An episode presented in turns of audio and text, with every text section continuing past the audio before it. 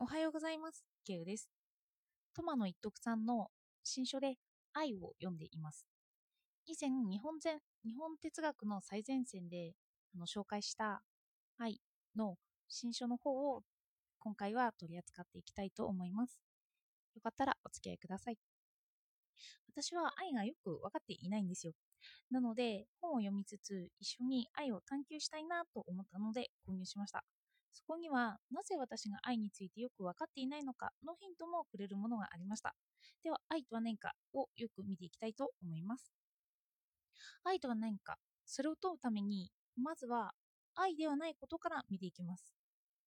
トマノさんはかつて人類愛を掲げる競争をしていたと言います。その頃、愛の定義をこのように述べたそうです。今存在しているすべての人、かつて存在したすべての人、そしてまたこれから存在するすべての人、その誰一人かけても自分は決して存在し得ないなし得ないのだということを絶対的に知ること。このように言っていたそうです。愛に恍惚していて、これが人類愛だという心理に目覚めた人でなければ、競争はできないとトマトさんは考えていました。けれど、うつ病になり、そのことに疑問を抱くようになって競争をやめたと言います。なぜ疑問を抱くようになったのか。その理由を哲学ゆえだと言います。しかし哲学とは本来、まず何をおいても自らの確信を確かめ、確かめ直す営みである。自身の信念や理想を問い直し、それが真理に不真に普遍性を持ち得るものであるか吟味する。このように哲学に対して述べています。この場合、私が確信している愛は本当に愛だろうか哲学をすることによってその確信が揺らいでいったんです。そこからトマノさんは愛を区分けすることにします。哲学は分けることなんですよね。例えば、愛を愛と感じることと、愛ではないことと、こと、ことと言ったり、ものと言ったりしますけど、こと、ものに分けていきます。このように普遍性を追っていくんですよ、哲学によって。哲学は自身の信念や思想の確かめ可能性を絶えず吟味するものでなければならないのだと語ります。だから私も愛がわからないっていうのは哲学をしているから愛がまだ分かっていないしそれを追求できていないからなんだなということも思いました。では愛についてなんですけどまず愛を分けていきます。今まで思っていた愛の否定から入ります。のトマトさんの場合だと人類愛とは世界の真理などではさらさらなく私自身の孤独の苦悩を打ち消したい欲によって作り上げられたただの幻想だった。このようにまずは自分が抱いていた愛を否定して本当の愛を考えていきます。そして愛の否定に関して4つの区分けをします。愛ではない4つのこと。あの4つまずバッと挙げますけど素朴なロマン主義。愛愛の理想理念化ロマンにあぶれた理想主義。生物学的な愛。これらは一部に愛の要素を含みつつこれが愛だと言えない例だと話していました。一つずつ紹介していくとまずは素朴なロマン主義に関して。それは孤独な私愛されない私承認されない私。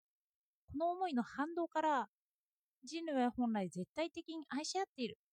このように思い込むことが反動的なロマン主義とロマン反動的ロマンとしての愛の思想です。苦しみに満ちた世界なんて消えてしまえばいい。このような反動から生まれた愛。すべてを包み込むと恍惚に浸れるような愛が素朴なロマン主義に基づく愛です。この素朴なロマン主義に似ているのが次に紹介する愛の理念化です。あのこれは愛ではないものを紹介していくところですね。一部に愛は含みます。愛は自分のエゴイズムであるという苦悩を愛の理想理念化なんですけど、愛は自分のエゴイズムであるという苦悩を味わいます。例えば、自分の好きな人を失った時に自分が苦しいことに気がつくんですよね。そして愛などただのエゴイズムだったんだと気がつく。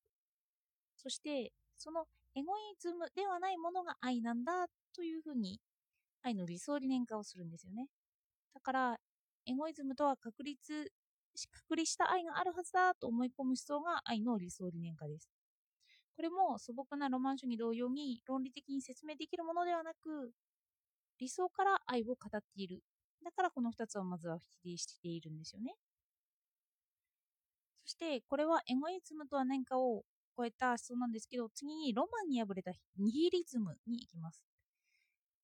そのニヒリズムの紹介の中で、私には愛していた恋人がいたけれど、私の愛の表現は閉じ込めることだったと気がついたことなんですよ。一匹の小鳥を鳥かごに入れて、私だけが世話をして、私だけが見られるような状態にする。小鳥を私自身に取り込んでいく行為。これが愛なのだというふうに、いうふうな思想が、思想があったということなんですけど、これは違うと気づいた時に出てきた思想ですね。愛は美しいものではなく、エゴイズムが特化している愛であり、自己犠牲的な愛など存在しないと考える思想です。これも理念から来ている愛です。まずは理念から来る愛のこれらの形をトマノさんは否定します。次にニーチェが語る愛を参照にしていきます。ニーチェの愛は生物学的です。あのキリスト教が説く人類愛を否定して動物としての愛を語ります。抜粋すれば、愛とはルサンチマン人間によって都合よく思い描かれた非利己的なものではない。その本質は、両性間の戦いを通じた子作りにある。と述べています。の子作りというのは一つの象徴であり、比喩であり、子作りと言わないならば、想像であるというふうに本では述べられています。ただ、筆者はこれに対して、ニーチェはキリスト教を批判するあまり、先ほど挙げた理念を一切取り入れてないんですよね。なので、そこにある愛の要素を取り入れていない点で、この生物学的な愛をそのまま愛だと考えることはできない、とトマノさんは語っています。本ではこのように愛を分割していくんですよね。この理念ではない、この考え方では愛について足りない気がする。でもこれによって一部の愛を語ることはできていると。私たちが言葉を作り出すとき、例えば性愛とか恋愛とか愛というとき、何か共通した要素を含みつつ、なぜ私たちはこれらを包括しているように使っているのか、なぜその言葉が使えているのかということも見ていきます。の分解する前に私たちはもうその言葉を使っているんですよね。さまざまな愛の見方を使っている言葉から検討していきます。そうなってくると、まあ、愛が複雑だと分かりました。ではそもそもなんでこのような取り組みをしているのかその疑問も論理展開していきます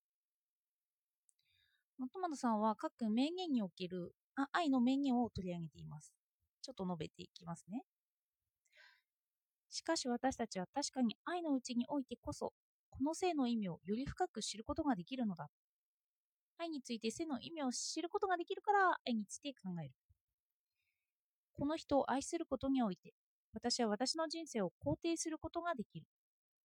性を肯定するという意味を調べていく上で愛について考える。いかなる場合にも愛を知る人は各瞬間、自分が何のために生きているかを知っている人である。なので自分の生きる意味を知るために愛について考える。このような名言ともいえるセリフを聞いたときに、私たちは直感で共感したりするんです。そのような特質も愛は持っています。なので、愛を区分けていくこと、愛でないものを否定したり、議論していくことを哲学者はどうしてもしてしまっていくというふうに言っています。そして愛の理念化について、愛は一度私たちの理念を通じて吟味させれずにはいられない。いわば理念的情念なのだ。あるいはこうも言える。愛とは情念であると同時に一つの理念でもあると。私もリノンさん、トマノさんの愛についての考察を読みつつ、自分で愛を考えていきたいなと思っています。では、お聴きいただいてありがとうございました。